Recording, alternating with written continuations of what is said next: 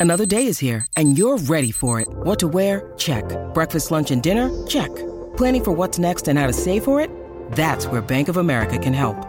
For your financial to-dos, Bank of America has experts ready to help get you closer to your goals.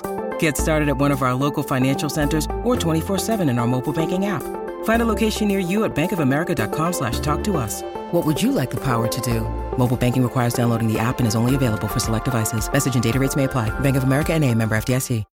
When you need mealtime inspiration, it's worth shopping Kroger, where you'll find over 30,000 mouthwatering choices that excite your inner foodie. And no matter what tasty choice you make, you'll enjoy our everyday low prices, plus extra ways to save, like digital coupons worth over $600 each week. You can also save up to $1 off per gallon at the pump with fuel points. More savings and more inspiring flavors make shopping Kroger worth it every time. Kroger, fresh for everyone. Fuel restrictions apply.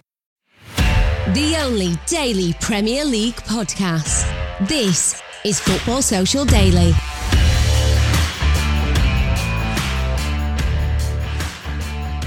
Hello and welcome along to Wednesday's edition of the Football Social Daily. We are back in the swing of things here at FSD, and that of course means one thing it is a return to our daily podcast schedule. Yes, every 24 hours we will have a fresh slice of Premier League opinion, news, and hot takes as the only daily Premier League podcast for the 2022 23 season. On today's show, we're switching back into transfer mode with yet more nonsense emerging from Manchester United, plus some two exciting arrivals down the road at Goodison Park for Frank Lampard and Everton. Marko Arnautovic will not be joining United this summer, but United fans, don't hold your breath just yet because there is another big link incoming. Atletico Madrid striker Alvaro Morata is the latest name linked in the Old Trafford transfer lucky dip. How will that play out? We're getting Joel's reaction to that in just a few seconds. Wild times indeed for Erik Ten Hag, but as for Frank Lampard, he's shored up his back line. England international Conor Coady comes in on a season long loan and a sensational move, it has to be said to sign Lille star Amadou Onana at Goodison Park. Those stories all to come in the first two parts of today's show, and then to wrap it up, we have our Wednesday feature Your Questions Asked. Marley's been picking through the good, the bad, and the bizarre to put to our team, and we will do our best to get through them on today's show. So, plenty to get through on a busy midweek edition. My name's Feargal Brennan, the man with all the questions and hopefully a few answers. Marley Anderson. Marley, how are we doing? Good morning. Yeah, not not uh, not too bad. Wonderful stuff. Uh, someone who's had oh, another tense morning as a Manchester United fan. We've had the Wesley Sneijder summer, the Nicolas Gaitan summer. We've even had the Frankie De Jong summer. Joel, can you handle an Alvaro Morata summer at Manchester United? I'm reaching my limits here. Honestly, I think at this rate we just need to put the club down. To be honest, just put it out of his misery. But um, yeah, let's see how the next two weeks go because I can't stand what's going on at the moment. Well, uh, the roller coaster has continued at Manchester United in the last 24, 48 hours, Joel. Uh, Marko Arnautovic, as I said, is not coming to Manchester United. You can relax. Uh, former Stoke City star Arnautovic will not be lining up for United this season, but not for the reasons that you would probably hope, in that the club have seen sense and realised that a 33 year old is not the way to go. Fan reaction and also Bologna asking for too much money have eventually scuppered the deal. So, no Arnautovic but the latest rumour is Alvaro Morata. This is from ESPN saying that Atletico Madrid have offered United the chance to sign him this summer. Now, he's into the last 12 months of his contract in Spain. He was on loan at Juventus last season. They rejected a purchase clause. Diego Simeone's not fussed about keeping him at Atletico. Given the fact that nobody wants him, he hasn't done particularly well. He sounds tailor made for United. Well, I just seen that he'd scored a hat trick against Juventus, and when I looked at the score, I was confused at what side he was actually playing on. He's been moved around that much between them. Um, and it was a friendly. And it was yeah, it was a friendly as well, so it just adds a little extra. Um, yeah, uh, less said about that one, but you know, I've always had a soft spot for Alvaro Morata. About six years ago, because the guy is just a striker who cannot finish And when you've got a striker who cannot finish, I don't think you should be touching him with a barge pole. And considering how many times he's been moved around from Juventus to Atletico to Real Madrid and then back around to Juventus, and he just doesn't settle up. Oh, then Chelsea, I forgot the Chelsea one as well, where he didn't do great there.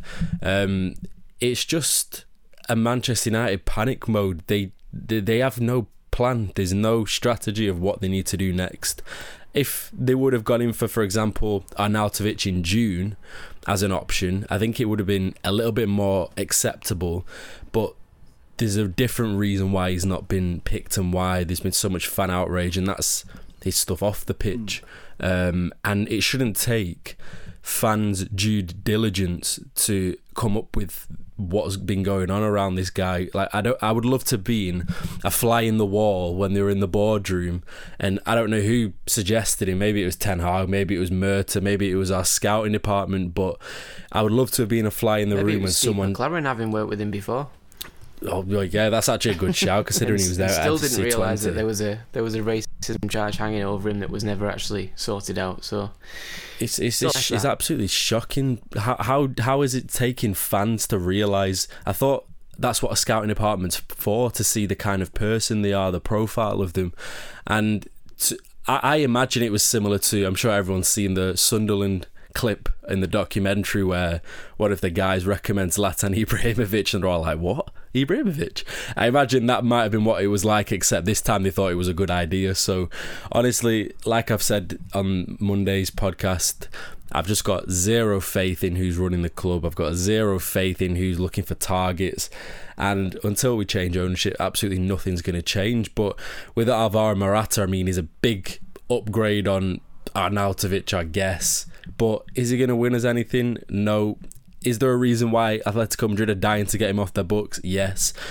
You've got to look at it this way. There's no other top European club. Well, actually, with Morata, it's a little bit different, isn't it? Because it seems as though there's some money laundering scheme going along with him because the amount of big transfers he seems to get, his agent is just show promoting style.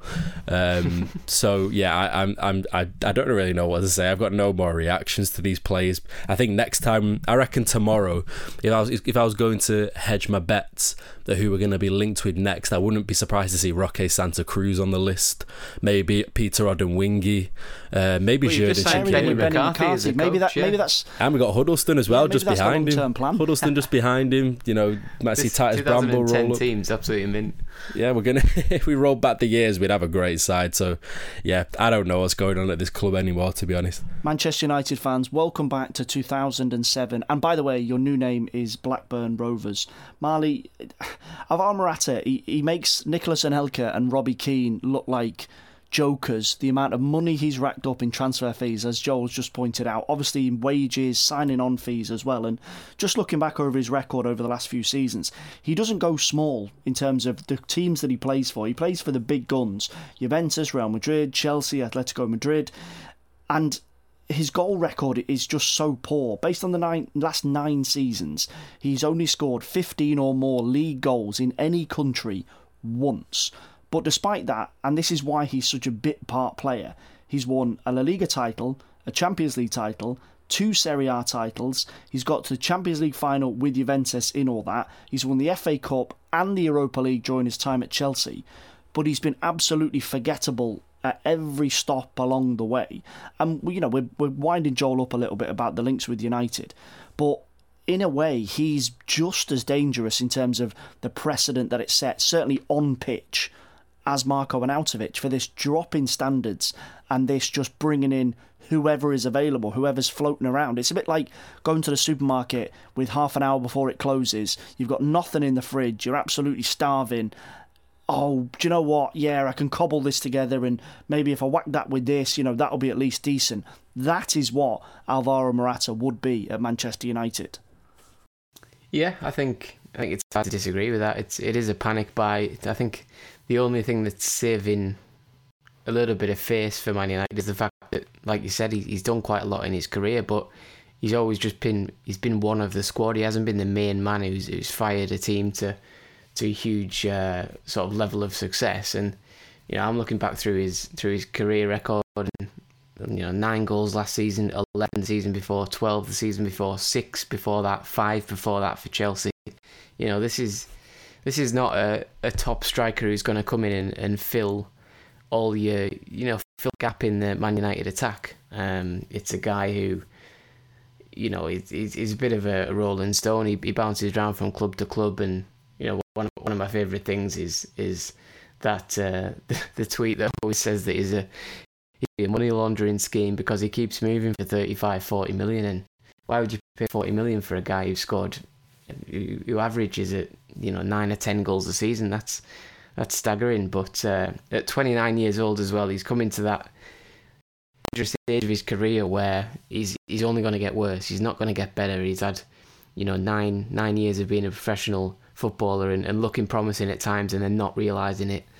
Um, and for Man United, it's it's just a it's another sort of burning bin fire of a transfer that they, they don't seem to see, and they, they seem to be interested in it. Whether it happens or not, we don't know. Obviously, we'll have to wait and see for the next three weeks. But it, I mean, from everyone who's who's sort of familiar with with how he's done in, in the past few years, he's uh, he's not the answer to, to any of Man United's questions right now if just to wrap up before we take a break, Joel, in terms of Alvaro Morata, there is the potential this could happen. Atletico Madrid can't wait to get rid of him. Is there any positive case that you could make if, let's fast forward a couple of weeks, we're approaching the end of the transfer window, nothing's been done, the situation over Cristiano Ronaldo's not been settled? Is there any case to be made that this has any sort of sense to it? No, not at all. I think when you reach a period in the transfer window where you're getting offered players that's when you're in dangerous territory then because it's not it, the, the players weren't in the plans to begin with. If he was signed in june like i mentioned before it shows that the club has a bit of a strategy. The fact that there's two weeks left at the window and they're now trying to run around trying to find the next player who can slot into the side because ten Hag's probably realised he's got a bunch of clowns under him pretty much, um, then you, you're in trouble, aren't you, with your squad? So I think looking at the players we're getting linked with, it purely shows that the board are panicking. Um, they've been running around for three months trying to chase Frankie de Jong with no plan B. When you have um, McTominay and Fred as your midfielders makes zero sense to me. Um, you've got Ronaldo, who they've known want to leave for the last two months, no plan B. You've got Anthony Martial, who you have to rely on. He's injury prone. No plan B.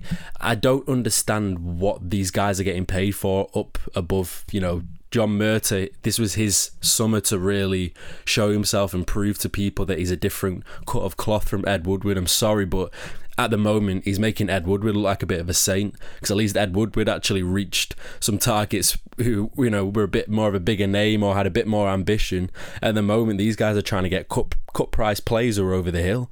Like when has that ever worked, and when will it ever work for United? Because they'll have to get moved on in the next two three years the exact same way that every other player has to at United. So no, right now it's it's the wrong strategy.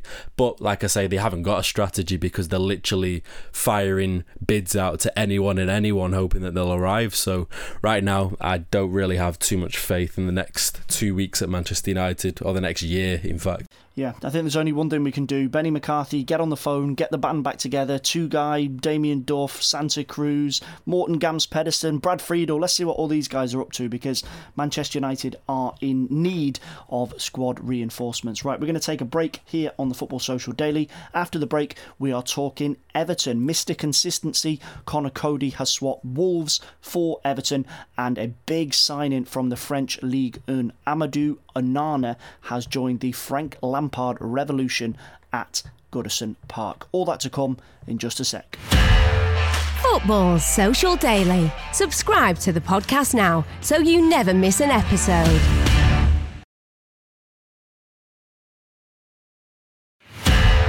Football Social Daily. Find more great sport at sport-social.co.uk.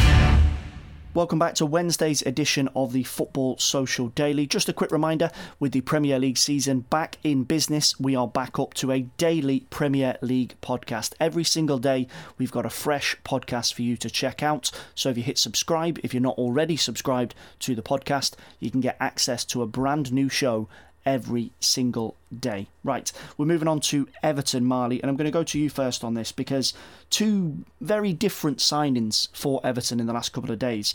Up until this week, Everton had been criticised for a lack of business, a lack of excitement. Up until maybe, I think, two weeks ago before they brought in Dwight McNeil, them, along with Leicester, were the only two teams not to have signed anybody for money. Obviously, James Tarkowski coming in for free, Dwight McNeil's come in for an undisclosed fee. Lampard's kicked into gear a bit in the last few days. So, first and foremost, Conor Coady, Wolves captain, has been prized away. He's joined on a season long loan with a purchase option to stay at Everton next season. There's a great stat floating around about Conor Coady because consistency always gets talked about in the Premier League. He's only missed one Premier League game in the last four seasons. That's more than any other outfield player in the Premier League. That in itself is quite impressive to keep away from injury and keep yourself in a decent Wolves team that's pushing for Europe. Why are Wolves letting him go? He's club captain. He's been important for them under Nuno Santo, getting them up into the Premier League. Bruno Lage kept him in the team and now they've sanctioned a loan move to a rival. If Everton, you know, meet their objectives, they want to be pushing into mid-table, the type of area that Wolves are in and they've just let their captain go and potentially go permanently next summer. Yeah, it's um, it did come as a bit of a shock, to be fair. Um, I think with Bruno Lage and his his sort of um, vision for, for Wolves, I think it's I think he's just a casualty of that. I think when they signed Nathan Collins, you're looking at Wolves' back back line and thinking Coady could be in a little bit of uh, of bother here because Max Kilman's very promising and you know he's very highly thought of and he was linked with Chelsea earlier in this this transfer window and you know he's expected to go on and be part of that team for for a, a sort of long time and then you've got the new signing of Collins so you know where does that leave Coady if they don't want to play a back three? And and the way they did uh, the way they set up in the first game uh, at Leeds they they set up with a back four for the first time in in well since before Nuno Santo, I think. So um, I think he's he's a, he's a system player. He's he's you see him getting in the England team um, and England squad, sorry, and I think that's because England have been trying to play with a back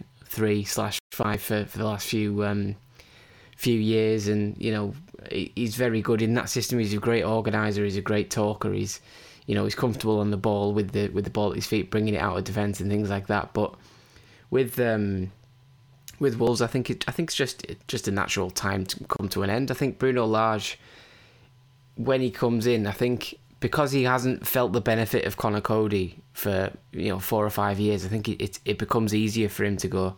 There's better defenders than him. Whereas Nuno Santo, for example, came into Wolves when they're in the Championship, and Coady was a huge player in the dressing room. He was a huge player in in terms of dragging them out of the Championship into the Premier League and then keeping them there for you know, and, establishing themselves and finishing seventh, I think twice in a row, and then and then you know going into Europe and all the rest of it. So I think this is um, just sort of a, a, natural ending, and for him to go back to Merseyside, even though it's the blue half rather than the red half, is is slightly surprising. But he wants football. Everton are playing a back a back five. He fits into that nicely. Um, and he's the type of player you want alongside you in, in the trenches when you're fighting for things, um, i.e., your uh, your Premier League safety if, if it comes down to that again. So I think it's a it's a decent move for all. I think a loan move as well. You know, he doesn't have to. I I, I don't know the uh, the details of it if he has to sign if it's an obligation or an option. So you know if it all goes wrong, then he can he can leave and go back to Wolves. Um, but if not, you wouldn't you wouldn't back against him sticking around to be an Everton captain in a few years because he's that type of character that you uh, you can pin your your hopes on a bit and uh, and rely on him.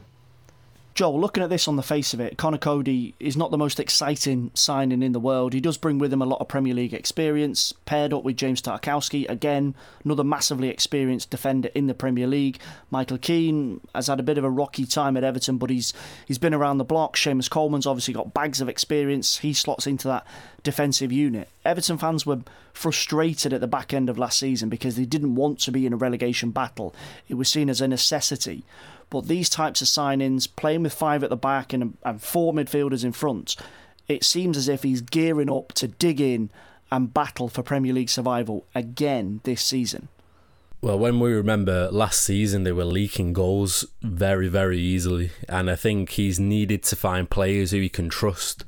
And when you've got now, is it James Tarkowski and now Conor Coady, who have both been very, very good players in the Premier League for quite a while now, um, I think he just needed players at the back who are basically guaranteed to just come in and straight away hit the ground running. Um, it was a bit of a shock for me to see Conor Coady actually leave Wolves because, as everyone knows, he's been there for quite a long time. Club captain, plays 38 games a season in the Premier League for them.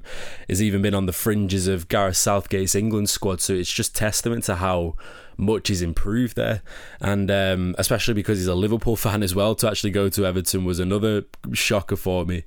But I guess it must have been his decision because I can't imagine Wolves were wanting to force him out after he's basically been such a regular for them. Um, I'm guessing it's just to be closer to family. I, I, don't know the reasons or if it's come out yet why, but I think it's a it's a very shrewd signing from Everton. It's a smarter one because as I've been really critical previously when Lampard brought in Dele Alli and Donny van der Beek in the January transfer window, it was just a complete ridiculous disaster of signings for them to in the situation that they were in.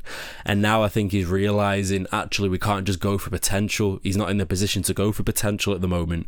Of course, you can balance it out, but right now, or as we've seen, there's been a massive need for experience, and I think they've got that now, especially in defence. So I think it'll really stand them in decent stead. But I think the the main issue at the moment is finding the goals because obviously Calvert Lewin's out and Richarlison's been sold, so I don't really know where they're coming from, which is going to be a massive issue for it. One little bit of excitement for Everton fans is the arrival of Amadou Onana Marley because Conor Coady, uh, we're kind of beaten down on him a little bit. He's not the most exciting, but he's a player that you probably need when you're in the position that Everton are. As for Onana, he's come in from Lille, third ever highest transfer fee paid by Everton, 33.5 million. There's some add ons thrown on that could probably bring it up to around 40 million.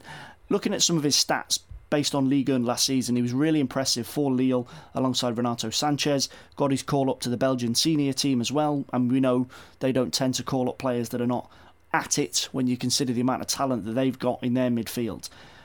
But all of his key statistics in terms of what is positive are defensive. Really high for tackles, really high for pressures, interceptions, winning the ball in the middle third and the defensive third of the pitch. I look at that and I, and I feel really bad because Everton fans deserve and need some positivity. But is that the type of player that Everton need? Last year they were so short on creativity. Obviously, you know, Gylfi Sigurdsson, James Rodriguez was no longer at the club. So much of their goals and their creative output came from hard work. Richarlison grafting down one side, Anthony Gordon working hard, Dominic Calvert Lewin when fit, getting on the end of stuff. They need a creative force in that midfield. It hasn't happened with Dele Alli, and it hasn't happened with other players they've brought in. Someone like Onana comes in and he improves them because of the talent that he's got, but is he a bit too similar to what they already have at the football club? Uh, I would I would share those reservations if I'm honest. Um, 33 million when you've you know when you desperately need a striker, Everton, don't they? If you've got 33 million to spend on someone, and you've got the financial um, backing to do that, despite the FFP and you know the, the, the stuff they've spent in the past five years. It's um, it's a little bit strange to then go and buy a, another holding midfielder. I think they've got they've still got Allan at the club. I think he's I think he's really good, but I think he he realizes that Everton aren't going anywhere fast, and he's probably looking for a way out. If I'm honest, um, Doucouré as well is good sort of box to box midfielder, lots of energy, lots of sort of pressing and can and can get forward and, and, chip in with a few as well. But I do agree they probably need someone up the other end. Um, if he if he look if he turns out to be a good player, then then fine, you know, fantastic. But you know, thirty. I just think thirty-three million pound. He's coming from the French league. We a lot of the time we see combative, powerful defensive midfielders come to the Premier League from France and, and not not not get going. You've seen it with Ndombele at Tottenham. You've seen it with um, uh, the Leicester fellow who they signed last summer. Was it Soumaré? Just just hasn't hasn't done anything yet. And I don't want to like write him off before he before he comes because he's only you know I think he's 21 years old. But even that adds into it. Like the step up at 21 is is is pretty big. Um, so I hope for their sake that, that he does well. But I would question whether that money is not better spent in, in other parts of the squad where you know you've got Salomon Rondon leading the line at the minute and uh, Calvert Lewin injured. You've replaced a winger um, with you know the winger that you've lost in Richarlison with another one in McNeil. Do you not need another one on top of that to to to chip in with a few goals as well? You know, a, Gray and Andros Townsend when he comes back and, and Dwight McNeil going to do the do the job. I'm I'm not entirely sure, but we'll have to wait and see. But I think one of Lampard's things is we've got to shore up defensively because they were they were conceding terrible soft goals to concede last year. Um, so maybe he's addressing that before before he can uh, spend the last three weeks of the transfer window going forwards and uh, and picking up some some players to help his attack. In terms of goal scoring numbers from last season, Joel, Everton finished 16th in the table, but they finished 16th in the table for goals scored and they finished 15th in the table for XG. Richarlison, who's obviously left the club, top Premier League goal scorer with 10 there's a real issue over goals at Everton Football Club, and Marley touched on it there. They're not getting the goals from midfield that maybe teams around them get. Goals directly from set pieces, they're not getting either. Calvert Lewin's having his injury issues. If Everton don't bring in a striker to either back up Calvert Lewin or potentially replace him due to the fitness issues that he's having, they are going to be in a relegation battle again this season. And there's almost nothing Lampard, if he stays, can do about it. Well, I've heard that Marko Arnautovic is available. Also, Alvaro Morata, if they want to join in, they can they can be my guest. No, they're only interested in United. yeah, of course they are because they want that nice payday. Um, yeah, as I've just alluded to just previously, they're going to be in massive trouble when it comes to actually putting the ball in the net because as me and Marley, me and Marley, remember we discussed it a couple of days ago about how bewildered we were that Everton went for Dwight McNeil instead of Maxwell Cornet. When Cornet was their top scorer by a big, big amount, he cost less, and he's proven it on the big European stage. It, it kind of baffled me to be honest because I feel like Cornet would have really helped Everton in terms of what they were looking for a goal scoring winger um, and just someone who is going to add to the difficulties that they've got at the moment, which is replacing Richarlison's goals and replacing Calvert Lewin's goals. Um, so it's going to be a really difficult season for them, but I do have some slight confidence in their midfield options because I do think that you know when they were relying on Allan and he was the other guy that was next to him. I think it was Doucouré for a period of time, but it, it, Andre uh, Andre Gomes that's the one. I mean, yeah, Andre Gomes. You can't be relying on him in 2022. There was a reason Barcelona let go of him when they did because he just didn't fit a job. He doesn't fit that level. But you know, I think with Onana and I think they're trying to bring back uh, Idrissa Gueye from PSG. I think those two are going to be quite important signings for them because they need to dominate midfield again. And if I'm going to make a case for Everton fans, especially regarding Onana, is that Lille have produced probably some of the best talents, I would say, in France, or developed the best talents probably out of every single French club because when you look back at their sales, I mean, you've got Victor Osimhen who's now at Napoli, Sven Botman who's just gone to Newcastle, Eden Hazard. I mean, needless to say what he did. Rafael Leao at Milan. I mean, he's going to get a massive money signing in the next couple of years. Yves Bissouma, Gabriel to Arsenal. They've got. They're, Sanchez just gone to PSG. Yeah, they they they, they produce some top top players there, um, and you know with Onana, he's already played in Germany. He already got a big money signing to Lille for twelve million. So there's clearly he's clearly a rising talent and a rising star that's known all around Europe. So I think, judging from that basis of how Lille produce players, uh, sign and develop players, I think he should be a really obviously a very rough diamond at the moment. He's only 20 years old, as Roberto Martinez said. Um, he's one of the talent, most talented players at his age, but he is 20 years old, so they'll be expecting you know an absolute miracle to happen while he's there. But I think it's a good start from Everton. It's a little bit more smarter than what I saw in January for sure.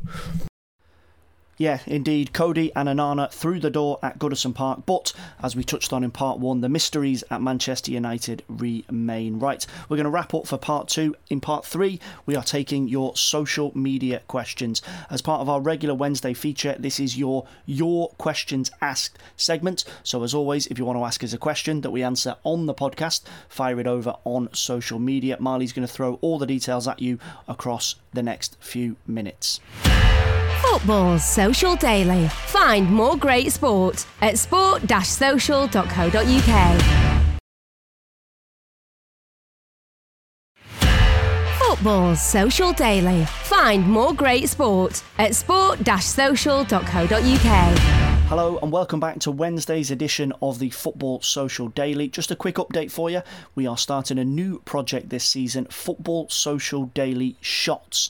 Yes, a late afternoon podcast here from Football Social Daily, picking up some of the afternoon stories, moving into the evening, press conferences, transfer breaking news, and we're also going to be chatting to some exciting podcasters, journalists on specialist areas of Premier League, European football, everything you need to keep completely topped up. So, we're going to have the full podcast in the morning, and then to keep you going through the day, we have got our bite size shots podcast. Right, to wrap up today's podcast, we're going to be talking about your questions. Yes, every Wednesday, your social media questions are answered here on the podcast. Marley, you can get in touch across any social media platform.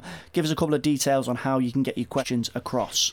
Yeah, just uh, just send us a, a DM on Insta, um, Sports Social Official. Um, that's a that's always a, a good way of getting one noticed. Um, or you can just reply to any of the tweets on our new uh, Football Social Daily focused Twitter account at FSD Pod. Um, we've just started that about two weeks ago, so we're still getting our getting our followers to, to follow that and get all the latest news from the podcast. Um, and there's also we have always been on Facebook, you know, for years. Uh, just just search Sports Social and it'll pop up, and we've uh, we, yeah, we'll just DM us there, and I'll see it. No, no Newcastle slander, please. Otherwise, it won't get read out on the uh, on the podcast. Yeah, we are a dictatorship. As as much as I'm putting this forward as a fair project, we are a, a Newcastle dictatorship. Um, so the first question, I can't bring myself to answer this, let alone read it. So I'm going to read it out through gritted teeth, Joel. Uh, this comes in from Instagram from Alex. I'd love to hear the lads discuss this one. So, as an Arsenal fan, I was wondering which team is better, in your opinion, at the moment, Tottenham or Arsenal, in segments. So, we're looking at attack, midfield, defence, basically man for man, through their starting 11s, through their squads. Who is the better side at the moment? I'm terrified about what the answer to this is going to be from either of you. So, Joel, Give it to me straight. Tottenham have strengthened massively over the summer. Arsenal have also spent money. Tottenham are in the Champions League. Arsenal missed out last season.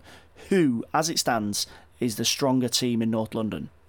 Uh, I'm sorry to say this to you, Alex, and also to you, Feargal, as well, but Spurs are in a different zone to Arsenal, a different phase, let's say.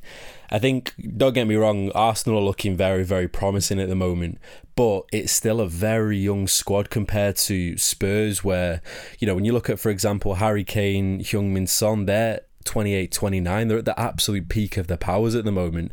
And then when you look at Arsenal, you've got Gabriel Martinelli, Odegaard, Saka, Gabriel Jesus, they're all under 25. So, you know, maybe it's hard to give it a level playing field because I think for Arsenal, they're still a team who is waiting to hit that peak and that pinnacle where they're all going to be performing, you know, even higher levels, like to the level that, you know, maybe Son and Kane are at. But I would say the only area that Arsenal at the moment can kind of match Tottenham is probably the defence, just because I was really impressed with uh, Gabriel and Saliba when they played against Crystal against Crystal Palace. I thought they were very, very solid. Um, I think Saliba's going to start to come on strength to strength after he's getting games under his belt. Obviously, after being two years away from the Arsenal side, he's developed so well at Marseille. Um, but then, I mean, when you look at Tottenham, Eric Dier, he's been an unsung hero for Tottenham in these last two years. I would I would hedge my bets at him being a starter at the World Cup just because he has become such a reliable player under Antonio Conte. And then he's next to Cristian Romero, who is looking more and more like a Rolls Royce defender by the week. And I think he's going to be probably one of their plays of the season um, as we approach, you know, a time where I think Tottenham are going to be closer to Manchester City than I think Liverpool will be. Um, so I think you know, defence is the only place where I would say there's similarities, but you know, their forward line of Tottenham is probably one of the best in the league at the moment in terms of just the output. I mean, Harry Kane, Kulusevski, who's hit the ground running, and Heung-min Son, they're all, they've all got easily 20 goals in them uh, in the Premier League easily, and everyone's forgetting Kulusevski's only 23 years old. He's he's still really putting out ridiculous numbers, and he's only been in the Premier League for six months.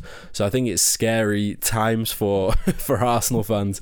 Um, but yeah, I think I think if, if going back to you know Alex's initial question, there should be there should be excitement around Arsenal. I think for the first time in a long time, but don't forget they've got Antonio Conte. He's at a different stage in terms of the development of that Tottenham squad. I think Tottenham are just one step further in terms of going for the bigger prizes. But as we know, Tottenham, when it comes to bigger prizes, it's like the North and South magnet, isn't it? They just don't seem to attract to each other. So let's see how that goes. But I've got good feelings for Tottenham this season. And the other question has come in through Twitter from Ntengu, and it refers back to Everton, Marley. We talked about them before the break and the signings they brought in, Conor Coady and Onana, and how they'll strengthen and boost Everton this season. But the fact is, according to the bookies, Frank Lampard is the odds on favourite to be the first manager sacked. So this question that's come in refers to Graham Potter at Brighton. And could Graham Potter replace Lampard at Everton by Christmas? Now, Lampard, as we say, is top of the shop to be the first one bulleted this season, which is maybe a little bit unfair, but that it is what it is. Graham Potter has been excellent for Brighton since he's come in. Three seasons on the south coast, he's kept them in the Premier League, and then last season getting them up to ninth, which is the highest ever Premier League finish that they've achieved. He's got a lot of admirers. He plays his football in a beautiful way, or certainly in a positive way. Big clubs tend to vulture his players, so ultimately he's going to get frustrated about that. Could this be a goer? Everton have tried so many. Ironically, when Manchester United tried to replace Sir Alex Ferguson with David Moyes, Everton have also been trying to replace David Moyes for so long. They've, they've actually run in parallel alongside each other. Obviously, United coming from a much more successful position, but they haven't managed it, and they've tried so many different options, so many variations of system, of manager, of playing styles. None of it has really worked. Graham Potter's got a genuine philosophy, and when you speak to Everton fans, that's what they actually want. They want a plan. They want to go to Goodison, watch a team that knows what they're doing, a manager that knows what they're doing, because that's really the only way to progress. And there is still doubts about whether Lampard is the person to do that. There's not doubts that Graham Potter's got the ability to do that, but would this actually be something he could consider? Uh, not not now. I don't think. I I think Graham Potter's done enough at Brighton to to be tempted away. If if he if and when he does leave, I think he's done enough to get a regular top six job. I think he's done enough to go to uh, a Leicester, for example, or a uh, even an Arsenal. I could see him. I could see him well. Like if, if everything goes wrong with Arteta, which I, I don't see it doing anytime soon, um, I could see him, you know, ticking the boxes there. He played, like you say, he plays really nice football. He's got a good record of uh, of, of uh, with young players. You know, the the possession based style. If you think about how Brighton play and, and think about how Arsenal used to play in their in their glory days, I think it was. I think it's kind of similar. I think the, the high pressing, the the comfortable possession type stuff is is is just right for what what Arsenal would need. Um, I think Everton despite being probably a bigger club than Brighton and having slightly deeper pockets, they've got that much uh, hanging over them at the minute that um, that I, I, don't think they're in a position to go and prize a, a promising manager away from from a club like Brighton because he's going to look at what at what's going on at, Everton and think, look, you've you've spent loads of money in the past. That means there's not much left to work with. Um, you've got the the new stadium, uh, like lingering going on, and that necessarily usually means that uh, your budget is cut for the next few years while you try and pay it off, and a lot of the profits from the club go towards the debt of paying off the uh, the new stadium. We've seen it with Arsenal when they moved to the Emirates.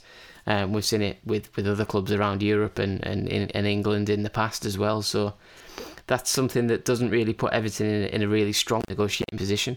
And if you look at Brighton, the the finances are in in check and everything like that. They're they're a very well run club. The scouting's very good.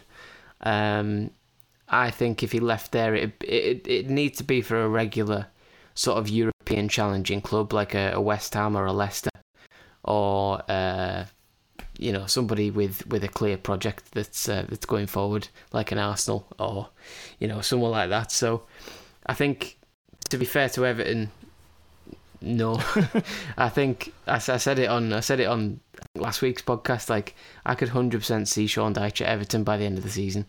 I just if if Lampard goes and it doesn't go well, I think a short term fix of uh, Sean Dyche would be something that makes too much sense to be ignored. Um, but we'll have to wait and see what happens with Lampard because if there's one thing I would wouldn't really want to see as a neutral, it's it's Sean Dyche coming back into the Premier League playing 4-4-2 and humping it up to uh, to probably Salomon Rondon up there as uh, in the Everton blue. So yeah, I'll have to wait and see what Lampard does. But I think uh, I think Potter's done enough to get a, a bigger, better job. Okay, fair enough. A probable no to Everton from Graham Potter, but we'll be watching with lots of interest what happens with Frank Lampard at Goodison Park. Right, guys, we're going to wrap it up for today. Marley, Joel, as always, thanks for your time. Cheers, guys. Thank you, guys. Great stuff. Thank you so much. On our episode of Football Social Daily Shots this afternoon, we're going to be talking about something positive to do with Manchester United and Cody Gakpo. Yes, the Dutch international could be on that long list of forward players linked with Manchester United. We're going to be getting some deep insight on exactly what he could bring if Erik Ten Hag gets his man through the door. All that to come later on today, so don't forget to check out the short form podcast this afternoon. Thanks for listening, and we'll speak to you again very, very soon. Football Social Daily. Find more great sport at sport-social.co.uk.